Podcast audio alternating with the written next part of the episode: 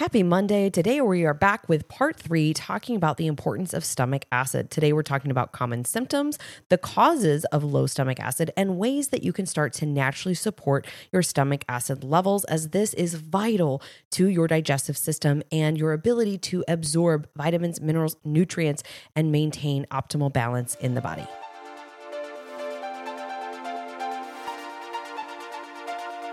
You hear all the bull about diet and exercise. Carbs are evil. Do more cardio. Never eat bread or cookies again. Just do a juice cleanse. We get it. We fell for all of the BS too. It's time to go right to the source with the truth about how to live a healthy, sustainable lifestyle. I am Liz. And I'm Becca. We are your nutrition educators, and this is the Food Code.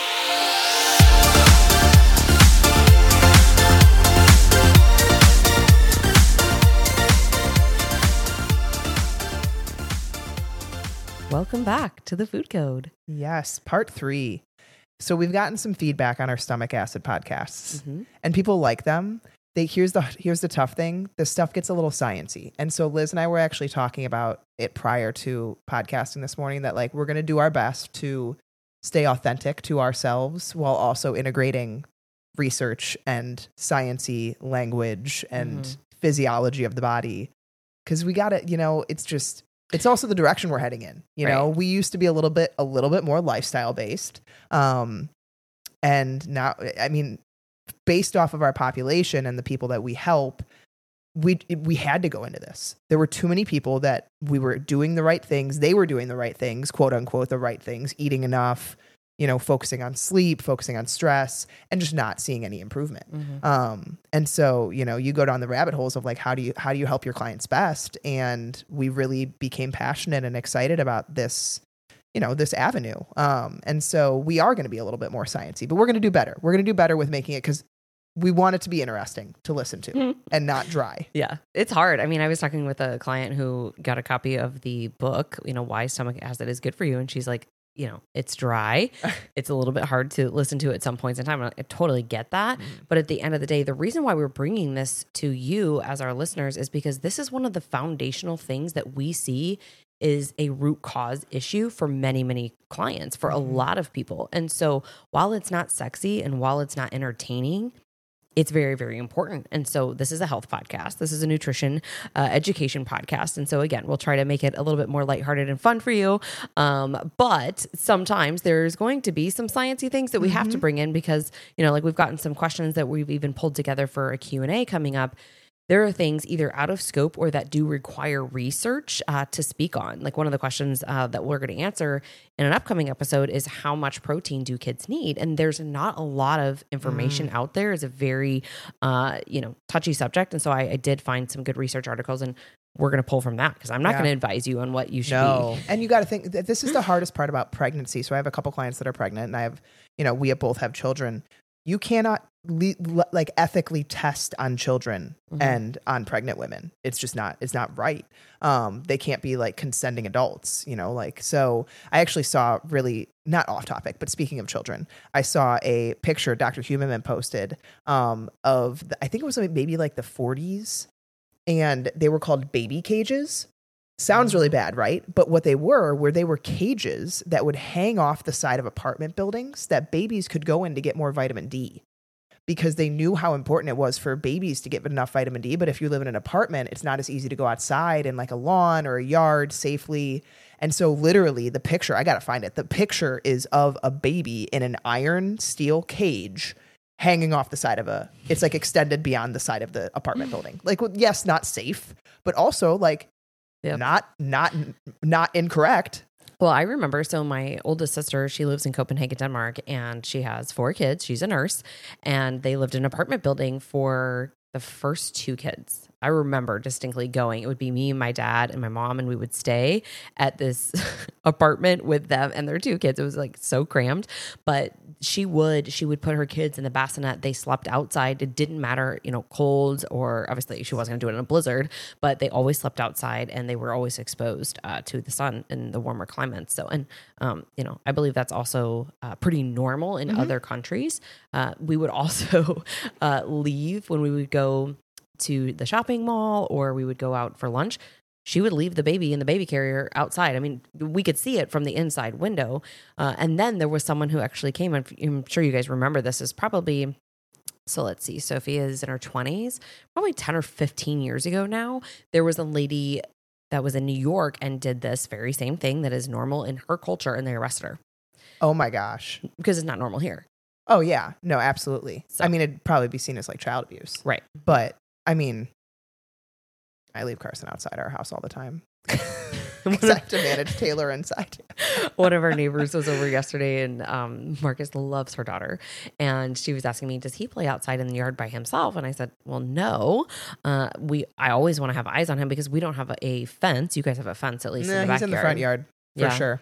And I'll walk out sometimes and I'll be like, Carson, Carson. And I like have to like call for him a couple times because our neighbors have a swing set. So like Yeah. sometimes he'll walk around the side and go on the swing set. But I mean, he's four, you know, old enough technically. I try to go out every like three to five minutes. Our, we are very fortunate too. Our street is very like n- low traffic. So there aren't a lot of cars on Yeah. the street. But either way, great parenting. You know, if you want uh if you want more parenting advice, just come to me. oh man. All right. So we're gonna dive into it today. We're gonna give you a quick recap of uh, episode one and two. We've been talking about the importance of stomach acid. We have been talking about you know what roles it plays in the body. And so i just want to give you a quick recap of symptoms that can indicate that you have a deficiency in stomach acid and then uh, you know things that cause low stomach acid. So if you haven't done so go back and listen to part one and two. They're a little bit more sciencey but a lot of good information in there relating to why it's important, what happens in the body, in the stomach, and this kind of digestive cascade that uh, is very important to absorb the foods that you consume. So, symptoms bloating, especially after you eat meals, heartburn, acid reflux, as we've talked at nauseum about so far. It is typically too little stomach acid. When you're experiencing heartburn, acid reflux, or GERD, nine out of 10 people, it's too low of stomach acid. It's actually not um, too much. Undigested food in your stool, gas, um, especially if your gas smells, constipation or diarrhea, IBS, bacterial or parasite infections, which I'm very excited. We're going to be doing a podcast on soon. Sounds gross to a lot of people, but it's important for you to understand. Uh, yeast overgrowth, SIBO, food intolerances. You guys, it is not a food issue, it's a function issue. Yes, there are some outliers here that people should probably generally avoid, such as gluten. But most of the time, when we have clients coming in and they are, I'm on such limited, you know, food intake because I feel like I'm sensitive to everything. That's not normal. That's an indication of leaky gut. Um, then we look at bad breath. Uh, we look at also deficiency. So vitamin B12 deficiency, magnesium, calcium, iron, and zinc. So a lot of these minerals and vitamins are absorbed with the support of hydrochloric acid, stomach acid, or they are needed to produce stomach acid. So it's, um, you know, a bit of a web here. Poor hair, uh, teeth and nails. So you have brittle hairs, you have ridges on your, uh, you have brittle hair, ridges on your nails, or you're losing your hair. That can be, you know, a sign of uh, low stomach acid as well, high triglycerides and cholesterol, estrogen dominance and PMS, because again, your hormones are impacted by your gut. Detoxification is impacted by your gut. And we know that reduced stomach acid or hydrochloric acid has been associated with all of these and more. This is not a comprehensive list, um, but it's very, very important if you are somebody who's struggling with a lot of symptoms that one, you get the right testing done, and two, this is part of your comprehensive plan. And so, what what causes low levels of stomach acid? Well, aging, high levels of stress, high sugar diets, poor protein intake. So, stomach acid is created in the presence of protein. One of its big roles is to denature and break down protein. Low zinc status. So, again, this is one of those minerals. Zinc is needed to create stomach acid. Stomach acid is needed to absorb zinc, also plays a big role in your hair. Eating on the run. So, you are not chewing your food well. You're eating in a stressed state. Digestion is not prioritized. You're putting large particles of food on your digestive system into the stomach, and you're expecting the chemical reactions to break that food down into usable substances, yet we are lacking those chemical reactions or they're not functioning the way that they should. Proton pump inhibitors, acid blockers, histamine blockers, over the counter antacids, as well as prescription PPIs, all lower our stomach acid levels. Yep. So, how do you know if this is you? How do you know? You know, I will admit when we were kind of putting together the symptoms, you look at like the symptoms list and it's like, all symptoms. All symptoms indicate low stomach acid. like there's, you know, it literally can drive so much. And so how can you know who's ready for an at-home DIY test? Um, so if you have one or more of the symptoms above, it can be very likely that your levels of HCl are suboptimal. Um, so the most accurate way to find out if you have low HCl is called the Heidelberg test or gastric acid function test, okay, which your GP can prescribe. However, it is more likely that they are not going to. These tend to be a little bit more nuanced tests. Um, they, I don't think they're very cheap to have done, um, and so I, it's not something that like you know, if you asked, go and ask your doctor to get you a primary, you know, uh, CMP or CBC panel, like an annual panel. This isn't the same thing. They're not just going to willingly give you, you know, a, a, one of these tests. Um, your doctor is more likely to think that your indigestion and reflux is probably caused by excess acid, um, and they're probably not going to offer the test. But those are the most accurate ways because they actually test the pH level of the stomach. Um, but there is a simple at home test that you can do for yourself. Again, this is not 100% accuracy, but it gives you a fair indication of your levels of stomach acid. First thing in the morning, on an empty stomach, you drink a glass of water with one fourth teaspoon of bicarbonate of soda. You choose aluminum free if possible. Um, this baking soda dissolved in it, and then time up to five minutes. So set a timer after you drink this. Try not to like totally chug it, but drink it quick enough. And then if you burp within two to three minutes, you should indicate that you have enough stomach acid. If you burp straight away, you have too much, and beyond four minutes is too little.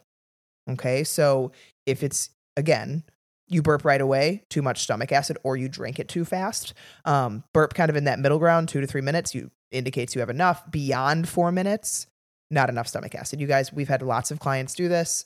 We've seen no burping at all. Um, we've seen upwards of like 15, 20 minutes. Um, so it is again very common. So how do we increase it? How do you how can you naturally increase stomach acid? There's a number of different ways, natural ways that you can improve HCl and upper digestive function if that's something you struggle with. Um, none of the following are suitable if you suffer from gastritis or ulcers. Okay, so please keep that in mind. Bitter herbs, such as gentian, globe artichoke, hops, and dandelion root are some of the safest and most effective herbs at stimulating gastric acid. Ginger is also a great digestive stimulant. So, dandelion root tea actually um, tastes kind of like coffee. Mm-hmm. So, a lot of our clients that have to remove coffee for whatever reason, whether it's a sensitivity to it or they're reacting to it, dandelion root tea actually can be a great introduction um, in place of that because it does taste like coffee. Um, so, also increases stomach acid levels. Um, and they most they work most effectively in tincture form, so they're best obtained from a qualified practitioner. Um, tincture form is basically like a dropper, um, a liquid form, and the reason being typically for this is when you have low stomach acid or when you have digestive stress, you simply do not break down and absorb things as well. That includes supplements. And so a lot of times when we have clients come to us that are symptomatic, we run a GI map or we run some type of testing with them and it shows that their gut's a mess, their microbiome is completely insufficient. Like we're in a not a good place in terms of their gut. They're on 10 different supplements. They're probably absorbing none of them. So you're basically just pooping or peeing away your supplements because your digestive system is at such a you know, low place that it's not even able to use those supplements. So keep that in mind if you're trying to DIY your health with a bunch of supplements and you're dealing with a bunch of bloating, constipation, GI issues. Um, if you have only access to the dried herbs, you can make an infusion of pure dandelion root. Um, checking the ingredients, obviously. If you buy this in granule form, they add sugar and dairy. Always check the ingredients, guys. Always, always. Um, one teaspoon per cup, and you can drink a half a cup warm 20 minutes before meals uh, to help with some of the stomach acid production. Um, doing this stuff on an empty stomach can be very helpful. Uh, we'll mention in a second apple cider vinegar also very very helpful a lot of people tout apple cider vinegar as this like you know amazing weight loss thing it's because it's tied to the gut guys it's because it's tied to the gut. Yeah. And I actually need to do a little bit more research on this too, because the glucose goddess talks a lot about doing uh, vinegar mm. to, you know, lower the glucose response in the body. I was chatting with a client about it yesterday and I have not read the research articles that she references. So I'm curious about that as well. Like, how does that work? Right. Mm-hmm. Uh, I mm-hmm. think it works. And this is kind of just what I was, uh, you know, deducing and saying to, you know, one of my clients when we were talking about it. And we actually talked about this in part two of this series, think it's because of the way that, you know, it stimulates stomach acid, which in turn allows you to absorb and digest your carbohydrates instead of having them sit and ferment. And then there's carbohydrate malabsorption, right? And when carbohydrates do not get absorbed properly, they linger longer in your digestive system and bacteria can consume more calories from them. That's another little fun fact that I actually read a couple weeks ago. That is a big driver of, well, not a big driver, but a contributor to weight gain with poor digestion because your body and the bacteria, the bad bacteria, are actually extracting more calories from your food. Mhm. They they thrive off of what we consume, and so we often see this with clients who are doing everything right. They're eating in a calorie deficit and they're not losing weight. It's because they have bacteria strands in their gut, maybe multiples, uh, that are just thriving and living life. Uh, and you know, the host or the person is like, "What the heck? I'm doing all these things and I'm not seeing change." Um, okay, so let's continue through. So, apple cider vinegar or lemon water. So, in our practice, one of the things that I have, you know, shared with some of our clients, if we have done a stomach acid tolerance test or we've done this, you know, baking soda test, and they don't want to go on, you know, certain uh, supplements, then we can use apple cider vinegar or lemon naturally. So, if you're using lemon, you can do that with a pinch of him, pink Himalayan sea salt in the morning time. Some people say, you know, it's better if it's warm lemon water. Um, up to you. You can do that first thing in the morning. And then you can also sip on apple cider vinegar with your meals. So, a couple of notes here. Number one is apple cider vinegar and lemon are very acidic, obviously. So, I like to sip them through a straw just because you don't want it to impact the enamel on your teeth. Cautious of that. Number two, I don't personally like the taste of uh, apple cider vinegar, so I am more inclined to do the lemon. But you can absolutely do apple cider vinegar with your meals, and so you will do one to two teaspoons. I would also say, I was just raising my hand because I didn't want to completely interrupt you. Apple cider vinegar gummies are not the same. They have sugar, they have tapioca syrup in them. They're, you guys, I, I get it. Like they taste better than apple cider vinegar, but you're adding sugar, which is a lot of the problem a lot of times with feeding the bad bacteria. So, no, no to apple cider vinegar gummies Or pills, or pills, I would say. That's not, not the same. digesting the and same. absorbing. You want the acidity. Yes. Right? We're trying to create an acidic environment to acidify your food, detoxify your food, right? Uh, so you can do one to two teaspoons of apple cider vinegar in a small glass of water. We want to keep your liquids with your meals low. Four to six ounces, I would say, is kind of the range because when you're consuming large amounts of liquid when you're eating, you're essentially diluting your gastric juices. So, what do we all know from the diet uh, cult industry, right? Diet culture tells us oh, drink a bunch of water and drink a bunch of water with your meals so you get full faster. I've heard that from so many clients and they're like, it makes so much sense what you're saying that yeah, then we are diluting, you know, all of these juices that we need to break down our food. So 4 to 6 ounces, sip on it with your meals. Um, I would also say that you can, you know, incorporate zinc because this is necessary uh, to produce carbonic anhydrase, an enzyme involved in gastric acid production. Again, as I mentioned before, you need zinc to to create hydrochloric acid, you need hydrochloric acid to absorb zinc. We like zinc picolinate. So that's one that you could add if you wanted to on your own. We like biotics uh, research. I think it's a very safe thing that you could supplement with. A lot of people have added zinc into their protocols just with COVID and everything. So zinc 15 or zinc 30 is typically um, what I recommend. All right. Eat the protein first at the meal. Amino acids are extremely important for developing and stimulating gastric acid release. So, eat the protein first. It also helps with blood sugar regulation. Eat in a peaceful, stress free environment as much as you can, enjoying tasty food. The smell, the anticipation, all of that triggers gastric acid release. Eating should be an experience. I'm not saying I'm perfect at this. I don't think anyone is perfect at this, but like you should not be scarfing your food down in the car in between kid drop off. You should not be, you know, in between meetings, running to the next meeting, taking bites of a sandwich. Like you need to make sure eating is a parasympath eating and digesting. I'm sorry. Eating can obviously be done in any environment. Any we can see that. Digestion is a parasympathetic function, meaning a relax, a rest and digest. Why do you think rest and digest is the basically catchphrase for parasympathetic nervous system function? Because you cannot digest food if you're stressed. You simply cannot. Hence, why stress and poor digestion often go hand in hand. When we have clients and come to us with symptoms, stress is the main driver of nearly all dysfunction. And so you need to try and make sure that is an easy, free tip to add in be in a relaxed state. At least try. Like take a big deep breath, or you can take a couple deep breaths before each bite, put the fork down. Also, fun fact food stays in your esophagus for about four to six seconds before entering the stomach. And so, if you're taking bites, like inhaling them like a werewolf, you're going to have too much food trying to enter the stomach at once, which basically makes a poor digestive situation. So, eat slowly, guys.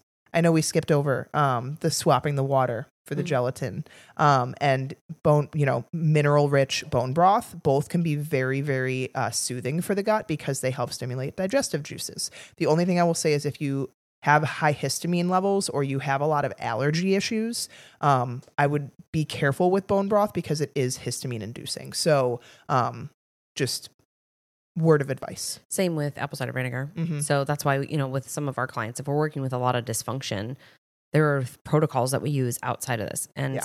you know, again, I've said this before, uh, I think on our podcast or maybe just on Instagram, I've had a lot of people asking, you know, questions about how do I naturally, you know, support my body to produce levels of stomach acid or get rid of heartburn and acid reflux and GERD. And so we're giving you everything we can give you within uh, you know the guidelines of your general population that's listening to this you're not a client. When you're working with us individually as a client we have eyes on a lot more things that we can give you targeted supplements and protocols even you know one person that has H. pylori compared to another person that H. pylori and candida their protocols are different right? Because they have other things going on. Maybe the first person has a lot of uh, opportunistic bacteria bad bugs overgrowing you know. We reference these as like the weeds in your garden. You have a lot of weeds. You have um, not enough flowers. That's going to look very different compared to somebody else who also like has a parasite. So we just want to you know give you guys this information so that you can do better for yourself and support your body naturally. But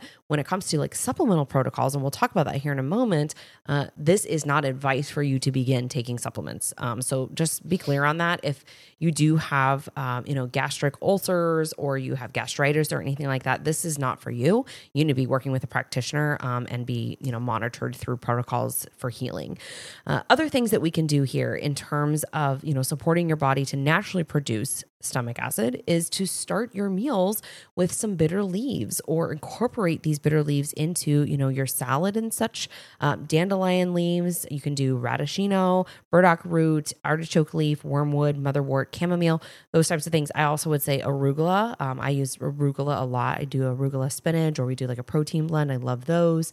Um, and then again if you're not you know dealing with a histamine intolerance you can add some of these fermented foods into your diet uh, and some you know acid into your meals in the form of that um, you know vinaigrette apple cider vinegar lemon those types of things i love doing you know kimchi sauerkraut uh, fermented vegetables are easy to make at home as well if you want to do that so it's really up to you. And what I would say here is anything that is fermented should be incorporated in small doses. What I wouldn't want is somebody listening to this podcast and they go out and they order, you know, they've got kimchi, they've got kefir, they've got uh, kombucha. Sauerkraut. Yeah. You know, and you're just like going to town on these things that can lead to a lot of, you know, digestive upset. And so we don't uh, promote that, but try to incorporate these things and diversify your diet as much as you can to get as much nutrients in as well. Yeah, absolutely. That was when I was super stressed training a lot with CrossFit. I used to have kombucha in the afternoon, and I, by the nighttime, I was so bloated and gassy. And I was like, why am I so bloated and gassy? It took me forever because obviously at that time, that was like, what, 10 years ago? Um, I had no idea. And now I know it's because my gut was not in a good place when I was super stressed all the time. Um, so if you re- uh, kombucha fermented foods are very common reactors for people that have gut dysfunction. Um, so there are also some ways to supplement uh, for this. So beatanine, um, betanine, wow. Just making up words today, guys. Betanine hydrochloride and pepsin. Um, pepsin is a digestive enzyme that your body creates to help break down protein. So betanine and hydrochloride, betanine, hydrochloride, and pepsin are both things that can be taken. This is stuff that we do with our clients. This should be done with a qualified practitioner. Do not just start supplementing with things. Um, some people do not tolerate this very well. And when that's the case, it can be an indication of a gut bacterial infection um, called H. pylori. So we would want to eradicate that first and build up the stomach acid as this lives and thrives in the GI tract if the stomach acid is low.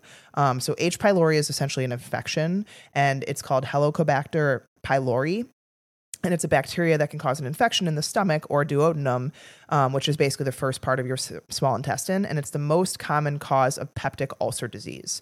Um, so H. pylori can cause inflammation. It can irritate the stomach lining, which is known as gastritis, and if untreated long term, H. pylori infection can actually lead to stomach cancer in rare occasion, uh, rare circumstances. So.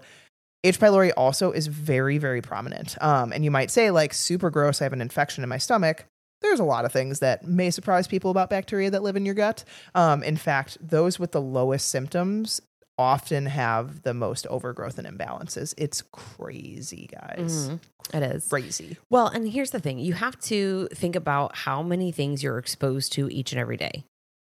We eat vegetables, right? And fruits, animal proteins, unless you're, you know, living a vegan diet. And even if you're living, you know, more vegan vegetarian, you're still then eating a lot more plants, beans, things that come from the earth. And, you know, all of these things have parasites, bacteria, fungi, all these types of uh, bacteria sources or pathogen sources, I should say, that enter into the GI tract. And so we've talked about this at nauseum too. One of the biggest and most important roles of stomach acid is to protect you from these things, to kill those pathogens that enter into your system that don't belong there so that they can't set up camp. Because essentially, if you have low stomach acid, they survive they set up camp and you have to do you know eradication protocols to kill them off and get them out of the gut so how prevalent is H. pylori? This is again only one. We could talk, you know, podcast for 10 years about all kinds of different things that you know reside in the gut but h. Pylori is very common. It's present in about 50 to 75% of the world's population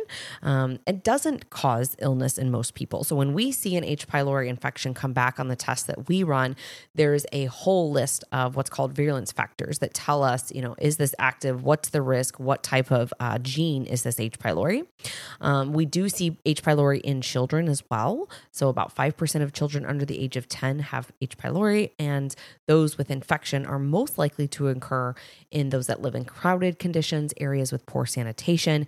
And it is important to know that this can spread from person to person. So, H. pylori is found in saliva, plaque on teeth, and poop. So, mm. you know, having little kids, it's a great time because you're exposed to all those things all the time. Um, and it can also be spread, you know, from person to person. Obviously, your spouse or your intimate uh, relationship partner kissing and transferring the bacteria, um, you know, through your saliva and then also just hands, right? Um, if you've not washed your hands thoroughly after bowel movements or wiping your kids' bowel movements, um, all those types of things. But uh, there is some evidence too that H. pylori can also be spread through food and uh, contaminated water. So if you choose to do this on your own, uh, you've listened to this podcast, you're like, hey, maybe, you know, I want to do the baking soda test. Maybe I'm going to try to, you know, add some of these other things in. And you decide, I'm going to do the betadine and HCl, uh, you know, tolerance test here. Just know that that's at your own risk. Uh, you really should be doing this with a qualified practitioner. Um, if you are going to do it, our recommendation is that you titrate up slowly. We titrate up, we titrate down. Um, and the supplement is actually intended to increase your production of hydrochloric acid over time. We use it in our practice somewhere in the ballpark of eight to 12 weeks. So, lastly, as we wrap up here, just in case you haven't heard us loud and clear, over the counter antacids and proton pump inhibitors are going to do the exact opposite of everything we just talked about. So, if you're somebody who says, you know, I just have this breakthrough acid reflux, heartburn, and GERD, that's still a sign and a symptom that stomach acid levels are low even if it's not chronic and it's not happening all the time. You know, of course, they think there are things that can impact this too. If you're eating a large, you know, meal and then you go and you lay down, okay, yeah, you're probably not going to feel so great, right? Because your body is still working through digesting this food. Um, and so, as we talked about, go back and maybe listen to some of those things, incorporate these foods into your diet, focus on how you eat. This is so underestimated. I've said it on my Instagram. I don't know. I probably have three or four posts about it already. How you eat and the importance of chewing your food is something that I think everybody can work on. I know I can work on it. Um, I am not perfect with this, but I try to do my best, even on busy days, to take five to 10 deep breaths, signaling my central nervous system into that rest and digest state, more of the parasympathetic. That I'm chewing my food. Set your fork down, you know, between bites. Really taste and savor that food. Chew your dang food. This is the number one thing that I would say. If you're not doing that, all the protocols, all the supplements, all the other foods that you're going to add in, they're basically not going to be beneficial if you are working against yourself because you're not eating properly. Yeah. Like literally the next meal you have, count how many times you chew before you swallow. It should be at least 10. I a lot of people say 15 to 20. The food should be like Mhm. applesauce before you swallow it. Mhm. Everything that I've read recently says 20 to 30. I Mhm. think it depends upon what you're eating, right? Yes. If you're eating a steak, actually last night we were eating steak and I had taken a, a bite that was too big and I spit it out and I cut it in half because I was like, whoa, okay. Because I'm guilty of this. Like, Oh, especially if your food is yummy, you're like, oh, this is so good. I want to eat so much. I blame my dad.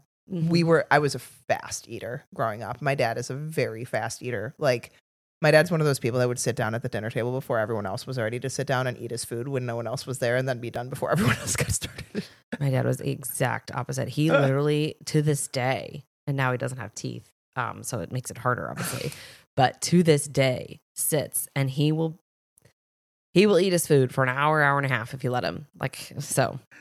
Yeah. All right. That's all we got for you guys. We hope that this was helpful. If you are somebody who's struggling with a lot of these symptoms and you want to get to the root cause issue of what is going on, don't hesitate to reach out. We have our gut group going on that starts on the 15th. So that includes your GI map test. Uh, all the links will be in the show notes, and it's a three month program that we're running uh, to help you work through some of these things, identify the root cause, and not only do that, but actually have a plan in place for you as an individual so that you can work towards healing and optimizing your health.